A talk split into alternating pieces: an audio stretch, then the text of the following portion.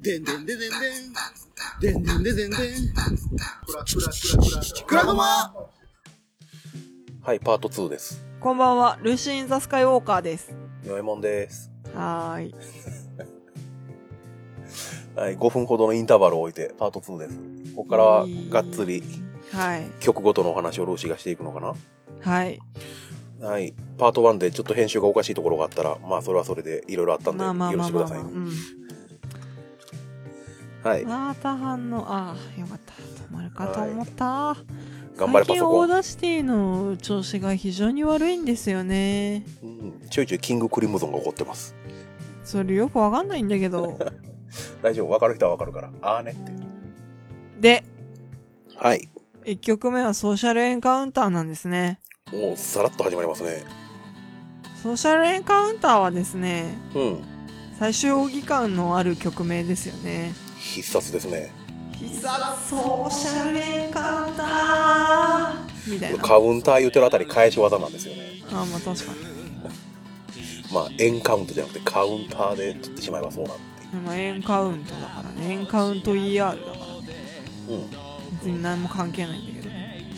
必殺技として叫んでしまうとソーシャルエンカウンターみたいな感じの区切りになるやつえー、でもそう総合的な円のカウンターって意味わかんなくないですかソーシャルってそういう意味なんだっけな忘れちゃったけどソーシャルは社会的な、あーあーバカがバレるまあ全く中身に関係ない話ですけどねこそうですねれ、うんでソーシャルエンカウンターに関してはですねまあ私ねあの実はツイッターでねあのスクリーンのことを1曲ずつ語ったモーメントを作ってあるからそのモーメント見ようおう何書いたっけなそのソーシャルエンカウンター的な的なうんソー シャルエンカウンターじゃねえやえー、とあれスクリーンの私のやった、あのモーメントっていうのがなんだっけな、何から始まった始まったっけなダメじゃあだそのモーメンントもブログのリンクに貼っときましょうかあざっす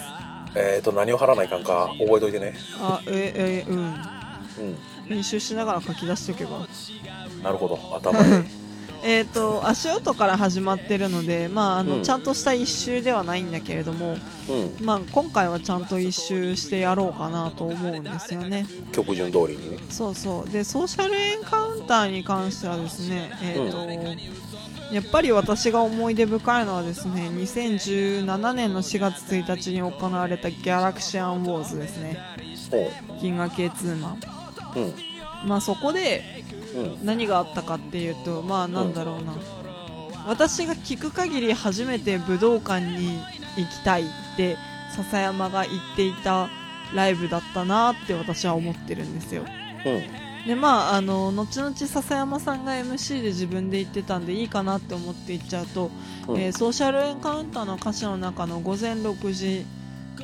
の秘密を」秘密を歌っちゃうなそうなんですよね歌詞ってね読めないんですよそう午前6時の秘密を吹き飛ばしてくれよ太陽の太陽がまあ NK さんなんですってうんよう知らんけど、なんかそれ現場で見た気がするな。うん、うんでその、えーその太陽を指さしてう NK んさんをはっきりと指さして歌っていたのがすごく私には印象的だったライブだったんですねそれがうん。いや武道館行ってほしいなって思ったし私だって武道館で見たいよそりゃって思ったライブだったんですけどうん。だから私としてはソーシャルエンカウンターって全くソーシャルエンカウント感ない曲でですね、うん。社会的な出会いなんていうもんですから別になんかネット上じゃなくたっていいんですけれどもうん。でもなんかソーシャルって言われるとこのご時世なんとなくネットを想像してしまうじゃないですかソーシャルメディアなんていうもんですからうん。うん、なんだけどでもなんかすごく私には血の通ったリアリティあふれる曲ではあるんですよねソーシャルエンカウンターって、うん。まあなんかなんだろうな夜のネオンが輝く街を疾走するかのような曲のように私は思ってしまうんですけれどもうん。まあイントロの疾走感から聞いてるとねうん。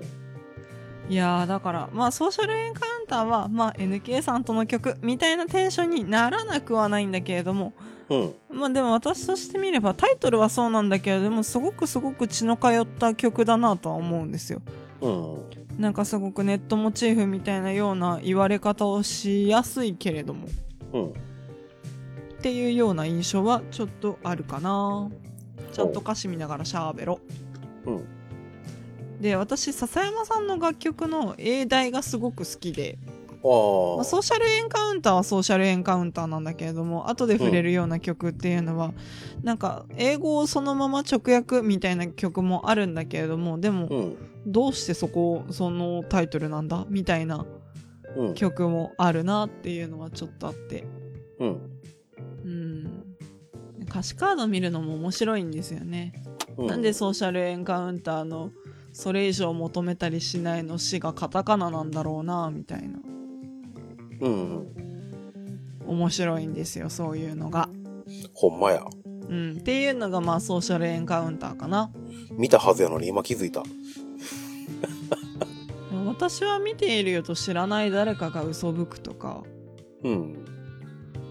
そういうようなものってうん。なんかすごく口で言われるとすごい気持ち悪い言葉なんだけどうん。ともするとネット上で見てるよ頑張ってるあなたを見てるよとかうん。あとは歌詞を引っ張ると「あなたはそばにいて」とみたいえっ、と「あなたはそばにいて」と知らない誰かに嘘吹くとかうん。確かにそうだなって思うんだよねすごいうんこじつけかもしんないんだけど、うん。口で言われたり面と向かって言われたりすると「え何キモ?」って思うようなこともうん。ネットで文字を介して言われるとともすると嬉しくなってしまったりとかうん。なんだろう孤独感を消すような何かに変わってしまうことってよくあって。うん。それは本当に何だろう顔も何も知らないような相手だから安心してしまうっていうのは多分この時代というかうん。にはよくある話なんだなって私も現にそれに救われた人間でもあるしネットで知り合った人っていうのは、あの、実社会で知り合う人と違って、お互い肩書きが関係なかったりするから、そうねそう、より本音でぶつかってるってところはあると思いますよ。ううんん。だからこその感じも、うん、本音というか、うん。まあ別にお互いの、何、関係性とか容姿や性別や見た目や年齢とかって全く関係なかったりするじゃないですか。そうねまあ会うまでは関係ないわねまあね。まあ一回その状態で、何、やり取りするようになったら、あってもあんまり関係なかったりはしますけどね。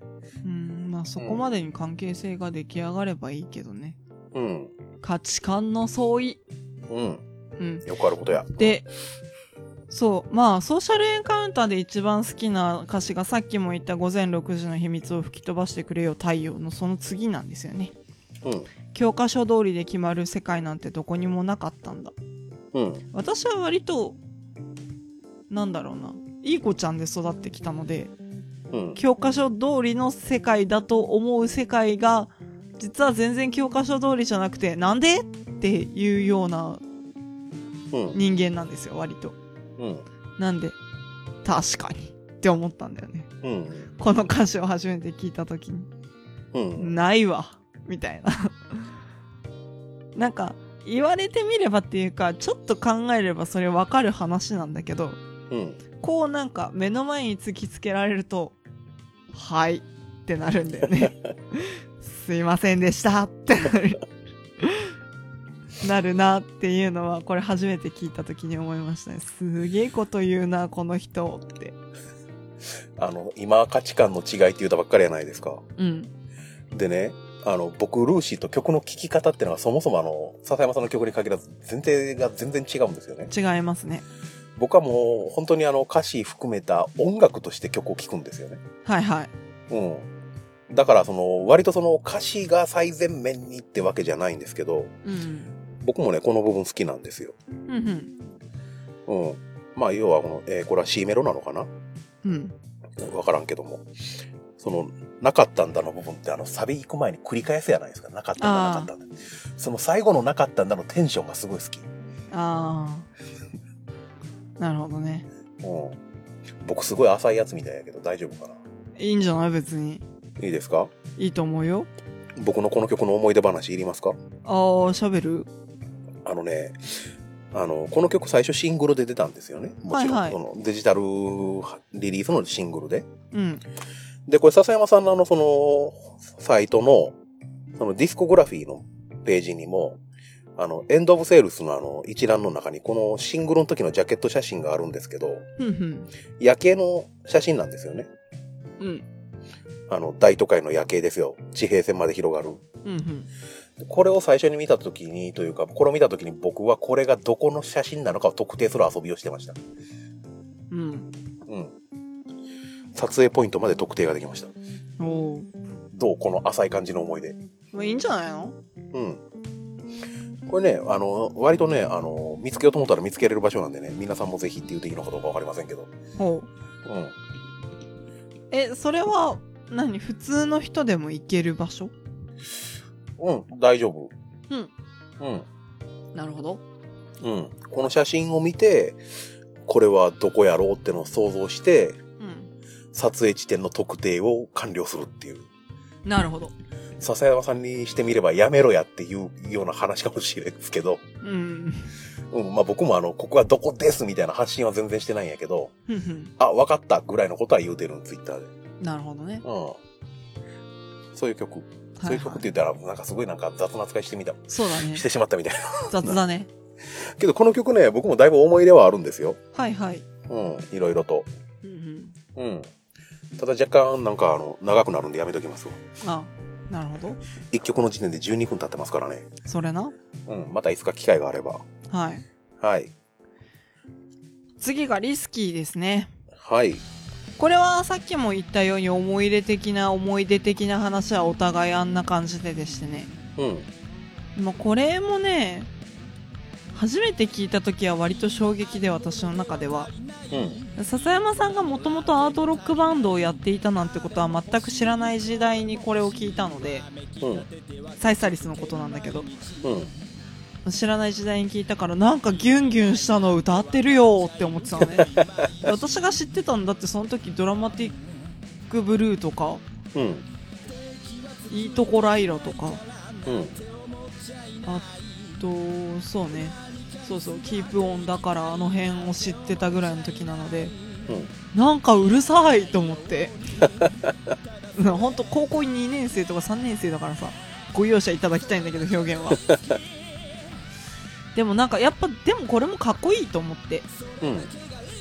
でそれこそなんかいつぞやの話あそれこそ前回かな前回の話でまあリスキーを聞きながら上京したっていう話もしたりしてうん。でまあ本当にその高3大学1年になる春に、まあ何も知らない私はすごくいい夢や何やらを持って東京に来るじゃないですかうん。その時にさ耳元でさ好きなミュージシャンミュージシャンがさもたもたしてる間に終わってしまうでしょう、最後までやってやりましょうってさうん。言うのはそりゃ勇気になるわよねうん。で一番かっこいいのが笹山さんが言っている部分じゃないところっていうのが大変申し訳ないんだが戦えそれぞれの戦場で抗え全ての運命にっていうこのセリフが一番かっこいいと思うんだよね曲の中盤ので入るセリフの部分ですね。そうですねでうんえっ、と多分なんだけどうん。間違ってたら申し訳ないんだけどリスキーとあとこの後出てくる「ルーズ」っていう曲のあのこのうん。セリフを言っている声優さんがあの、うん。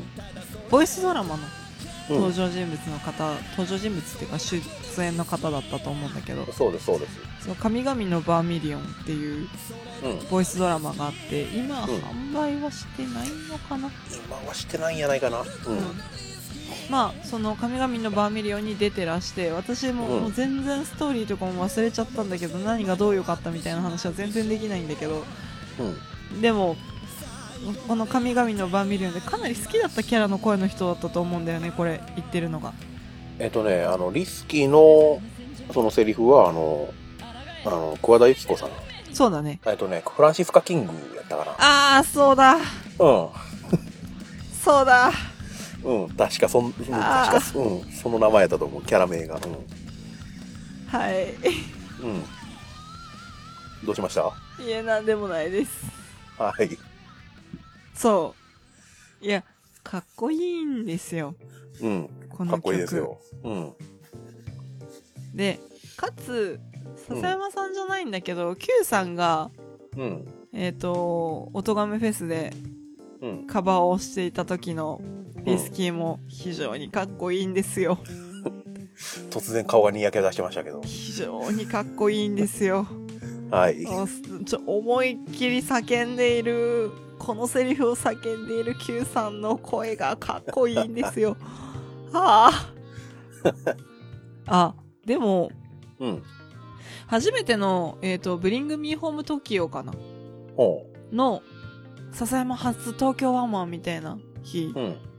だったと思うんだけどそれが初録ソフギャラクシャン・ウォーズうん。でなんかどっちかでリスキーを歌っててうん。その時に笹山さんが全力でこのセリフやってるのを聞い初めて聞いたんだよねほそれはそれでかっこよくってねう。ほいやーやっぱこのセリフ いやなんかいろんないろんな人のカバーって言ったって Q さんのしか聞いたことないんだけどう。うん。このカバーをのねこのセリフをどう調理するかというのがねう非ん。常に私にとっては見ものなんでねいろんな人にカバーしていただきたいななんて思う所存なんですよねまずルーシーがカバーしてみるというのは。ええ需要 ナッシング需要だよマジでそうかな。ないだろもしかしたら、ないだろないか。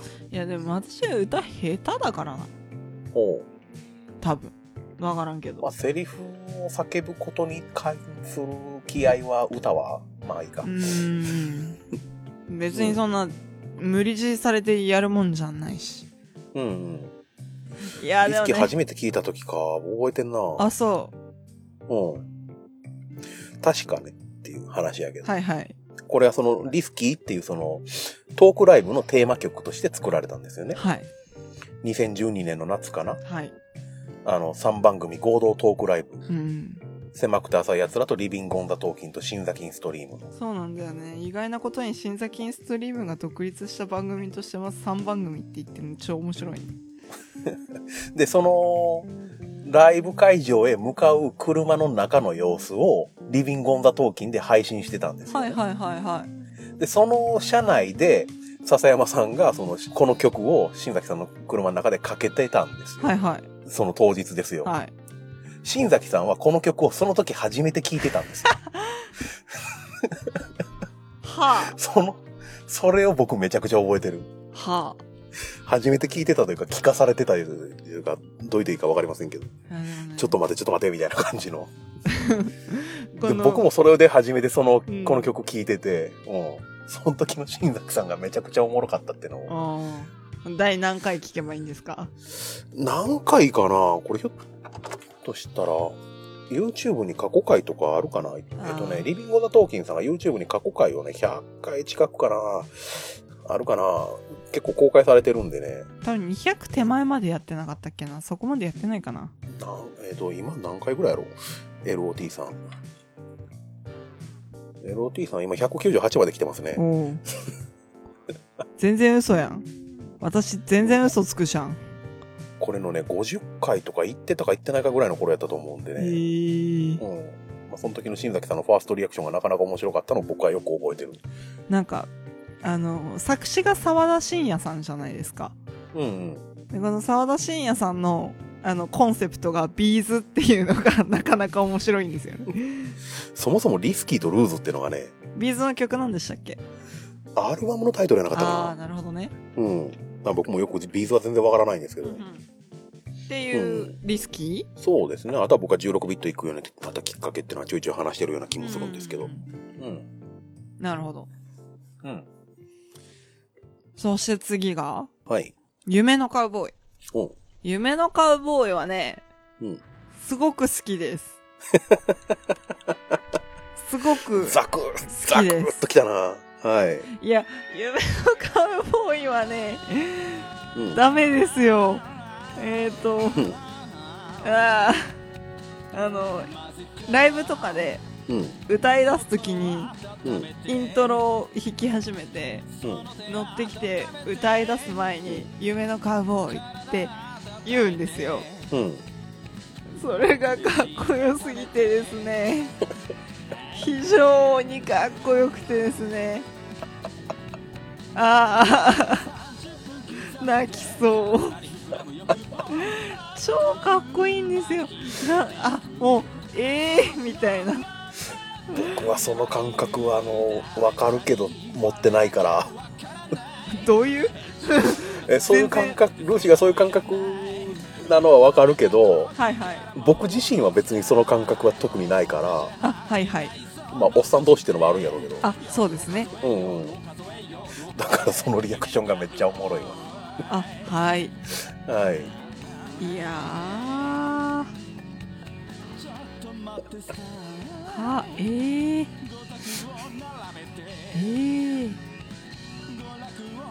あまあこれも前回も言った話なんですあが落ち着きましたかはいはい生まれた時からもうロスタイムというのがえげつない歌詞だなといった女の子がいたんですけれども私の友達に、なんかあまりにその曲を普通に聴きすぎて全然見落としていたんですけれどもうん確かにと思ってうんなんか全然意味わかんないんですよこの曲歌詞見ると、うんただねかっこいいんだな なんなんだかっこがいいかっこがいいぜ頑張れカスタマイズって全然何もわかんねえよちょっと待ってスタイルってどういうことなんやろそうねえやっぱ聞き間違いじゃないよねちょっと待ってスタイルだねちょっと待ってスタイルだ わ五択を並べて娯楽を比べてうんまではなんとなくわかるんだけどうん満腹うんうんね、歌詞の意味って考えるだけ野暮なのは分かってんですよ。うんこれはね、いや、ああ、えっ、ー、と、いやー、かっこいいんだよね。すごいあれな言い方をすると、どうでもよくなっちゃうんだよね。かっこいいな。以上だ。おおうええいやなんかいや明日はもっといい日にしようって思うしうん今日よりもっといい日にしようって思うしうんそうだねいやでもあそうそうそう真面目な話をするとうんこれツイッターにも書いたんですけどツイキャスの曲だとばかり私は思ってたんですよほでも全然ツイキャスやる前から歌ってた曲だしなんだったらですねううん分かる人には分かるし分からない人には分からないんですがえっと、うんあの藤木淳平さんという方とですね笹山がや、笹山さんがやってた演劇、音楽一体型公演「児童人形」というところで初出しになったはずの曲なんですけれどもうんでしたよね確かねはいうんだだから全然ツイキャスの「つ」の字もなかったような時代からの曲ではあるんだがうんうん全然意味わかんねえんだよなこの曲意味わかんねえほどかっこいいんだよなこの曲のあのシングルの時のジャケットも好きですけどねあああれいいですよねあそうだ思ったんだけどうんシングルの時にはうん聞き取れなかった音が今回のアルバムにあるような気がするのは気のせいでしょうか若干変えてるんじゃないですかねマスタリングというかうんうんうんうんなんかし今回のスクリーンなんですけど今回のスクリーンはなんかあの、ヘリコプターが着陸するような音うんとあとなんか怪獣がうなる音うんがあってあのいつものなんかラッパーの音がしてうんで笹山さんが叫び出すんですけどうんなんかシングル版で買った時はラッパーの音からだった気がしたんですよねなんか後ろでズタンズタン言うてるのは覚えてるなんかカウボーイ夢のカウボーイっていう割になんか買う感ないんですよねうん夢なのか、まあジャケットカウボーイでザドリームかカウボーイが投げ縄で捕まえようとしてるのドラゴンですからねなるほどシングルの頃のね、うんうん、サイズ的にはティガレックスぐらいのドラゴン捕まえようとしてますからね確かに無茶やでって確かにうんまあ謎は多いし意味わかんない曲なんだけどねやっぱかっこいいんだよねうんいやかっこいいは全てを凌駕するよおおうやばという夢のカウボーイ締めの言葉やばで大丈夫ですかいいんじゃないうんだってやばいいもんおおうえやばさ以上の何者でもねえだろこの曲え全然意味わかんねえもんだって違う、あのね、あの、全然ネガキャンのつもりはないんだよ。意味わかんねえほどかっこいいのよ。それが伝わればいいんだよ。かっこいいの。わかったよ。じゃあ、やばじゃダメだ。かっこいいの。以上。はいはい。いや、これがね、うん。ネガティブキャンペーンになれば私たちは失敗なわけですよ。うん。もはやクラゴマをやめるべきですよ、そんな。おう。だって、うん。何回笹山さんの話してきたっ てよ。それでさ、やう、んやっとというか、なんというか、うん。この、形ある商品の話をしているのにもかかわらず、うん。意味がわかんねえとか、価値を貶めるようなことを言ってはいけないんですよ、本当は。ただね、意味のわからないかっこよさってあるじゃんなんか、はみたいな。羽生結弦とかどういう造形してんのみたいな気持ちにならん見てると。そんな感じ。おおう。伝わってくんねえかなうん、なんとかね、頼むよ。この通りで。まあ、どの通りかわかりませんけど、多分熱意はすごい伝わると思うんで。いや、っていうね。うん。そう。夢のカウボーイはかっこいいの。うん。以上だ。わかりました。はい。はい。次がですね、足音という曲なんですよ。はい。これさ、うん。群像スパイクヒルズにも入ってて、スクリーンにも入ってるみたいな、ちょっと私としては稀有だなって思った曲なんですけど、うん。まあ、バージョンは違いますからね。そうそうそう、そうなんだけど、そう、この、なんだろうな、フルオケのうん。バージョンというのを私は多分初めて聞いたような気がするんだよね。うん。なんか皆さんからどっかのポッドキャストで流れてたよと言われた時にんなんとなくそんな気はするみたいな多分日常あのリビング・オン・ザ・日常だと思うんだけどうん。でもなんかうんそうかそうかそうかっていう感じ、この曲はね、僕の印象としてはね、その、もともとその、派手にダーンって出てきた曲ってわけじゃなくて、うんいつの間にかそこにあって、いつの間にか浸透してた感じの曲なんですよね。ふんふんふんうん。だからね、あの、強い記憶はないんですけど、ふんふん結構好きでだいぶ聴いてる曲ではあるんですよ。ふんなるほどね、うん。なそうんいうかポジション。あれだよねしっとりと根強いファンが多い曲だよねうん。うんうん。そんなイメージそうそう。そうね足音はそうだなあれうん。えっ、と2017年の夏のうん。えーライブスコーレでなんかギターがラインがうまくいかなくなって音出なくなっちゃったんだけど生音で地声生音でマイクなしでうん。うん。歌ってた足音が印象的だなっていう感じあーそれもそれこそスクリーン前といえば前なんだけれども、あー、そうか。そこで歌ってたのか。うん、でこの曲の不思議なところはさうん。夏があってうん。冬春があってうん。夏があって冬があって春があるんだけど秋がないんですよねうん。なんでなんやろうと思ってほうほうほなんか秋飛んでるんですよねう。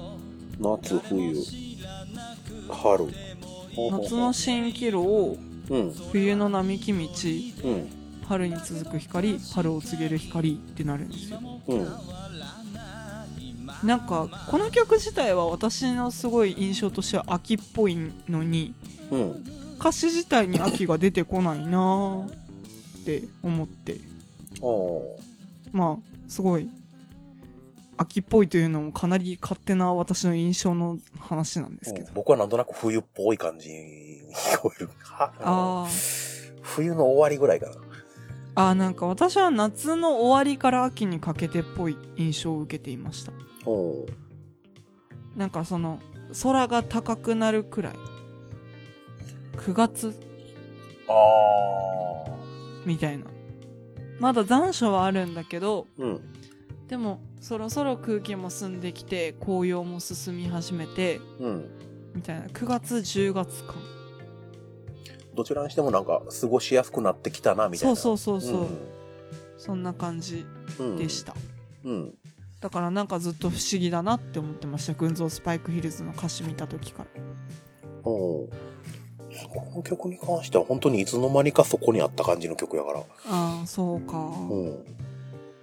私はなんかあこういう曲あるんだなーってライブで聴いてた感じなんかうんそのそれこそポッドキャストのテーマになったりとかうんあとすごい鮮烈な初登場の仕方をしてみんなの印象に強い曲「まあ、群青」とかうんあとはなんだろうな「レプリカントボックス」とかうんあの辺バンみたいな感じのうん「俺が主役だ」みたいな曲たまにいるじゃない。うんっていうんじゃなくってあ、うん昔からそうみおさんの言う通りなんだけど昔からそこにいたのねっていう雰囲気を醸す曲っていうのもちらほらいるじゃんうん「夢の木の下で」とかうん私そういう印象があるんだけど勝手におうだからそういう系列だとは思うんだけれどもなんだけども最近脚光を浴びているよなこいつっていう印象がちょっとあって足音にはおうなんか小日向さんみたいな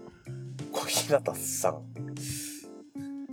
小日向さんあれあー俳優さん違うっけあそうそうそう小日向文世さんみたいなあの名脇役みたいな感じそうそうそうそうそういや人の曲脇役っていうのもあれなんだけどさうんあの何確実にそのいい仕事してくれますせみたいなそうそうそうそうそうそうおうここで来たかーみたいなありがとうみたいな感じないああねあの人最近なんかで名前聞いたけど何やったっけなうんなんだろうねまあいいかなう、んなんか足音はねうん歌詞が優しくて好きですねうんなんか何とも言えないけれども優しい歌詞だなって思いますねこの曲はそう、あの、バーンってくる曲じゃなくて、そのじんわりとその浸透してくる感じの曲やから、うその感想としてもその派手な部分が特にない。んそうねそう、語るとしてもね。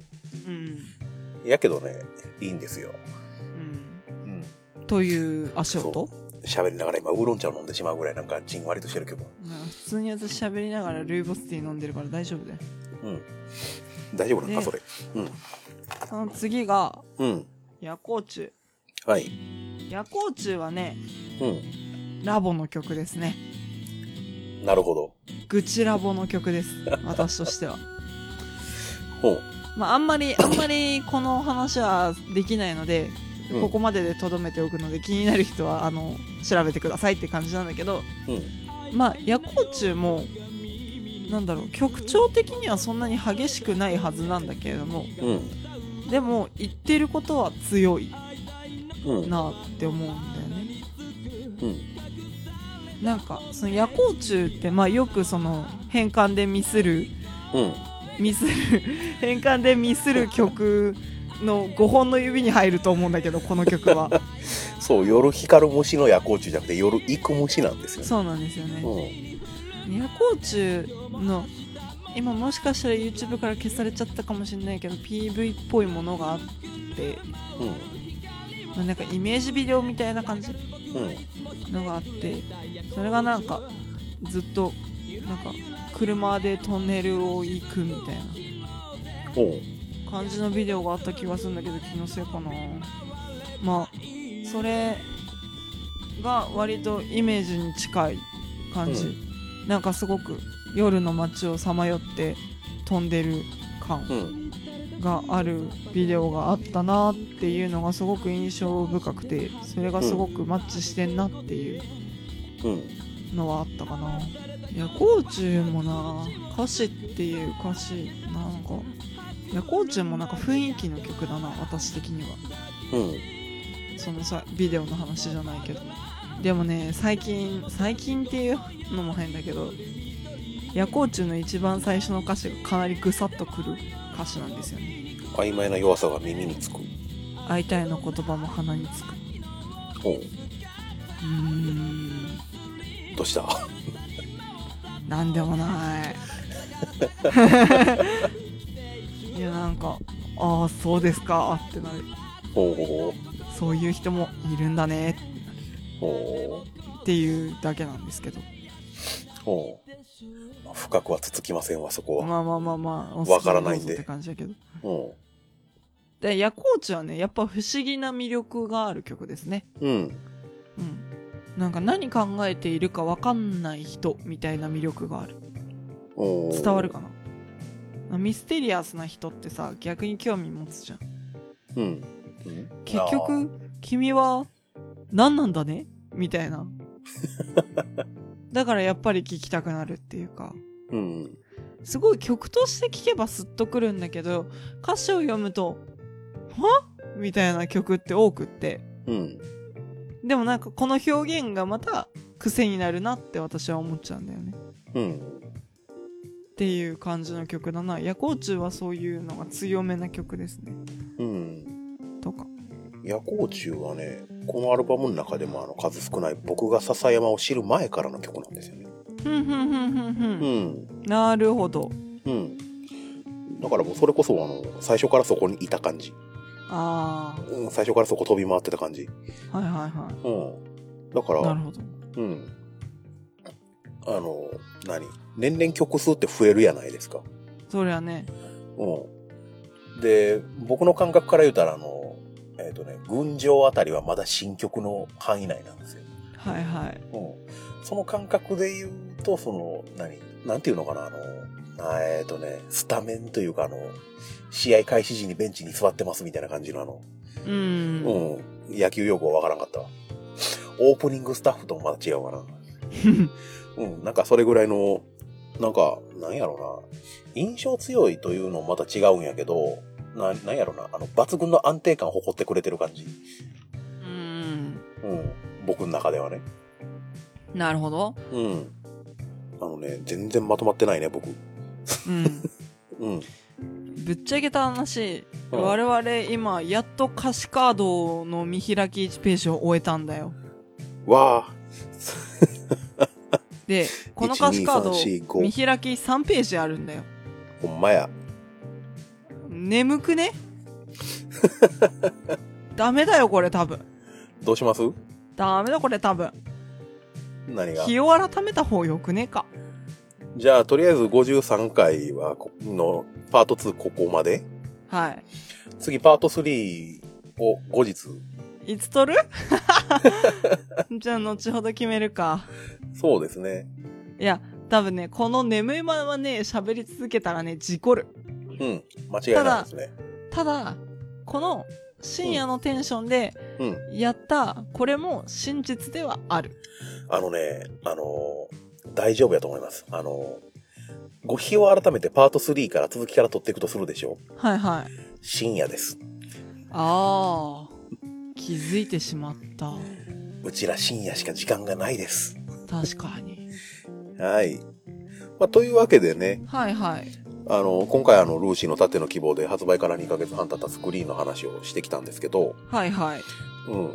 ひとまずのあの、まとめ、はいはいパート2まであの、取ってきましたけど、はい、まあ、次続きのパート3を取り始めるんですけど、はい日を改めてということにいや無理だ眠いなりますね。ダメだこりゃね失礼だよ、うん。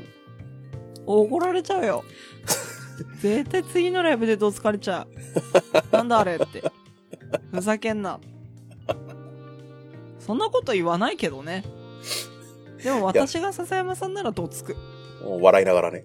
ふざけんなお前みたいな肩パンしそうになるもう満面の意味でね。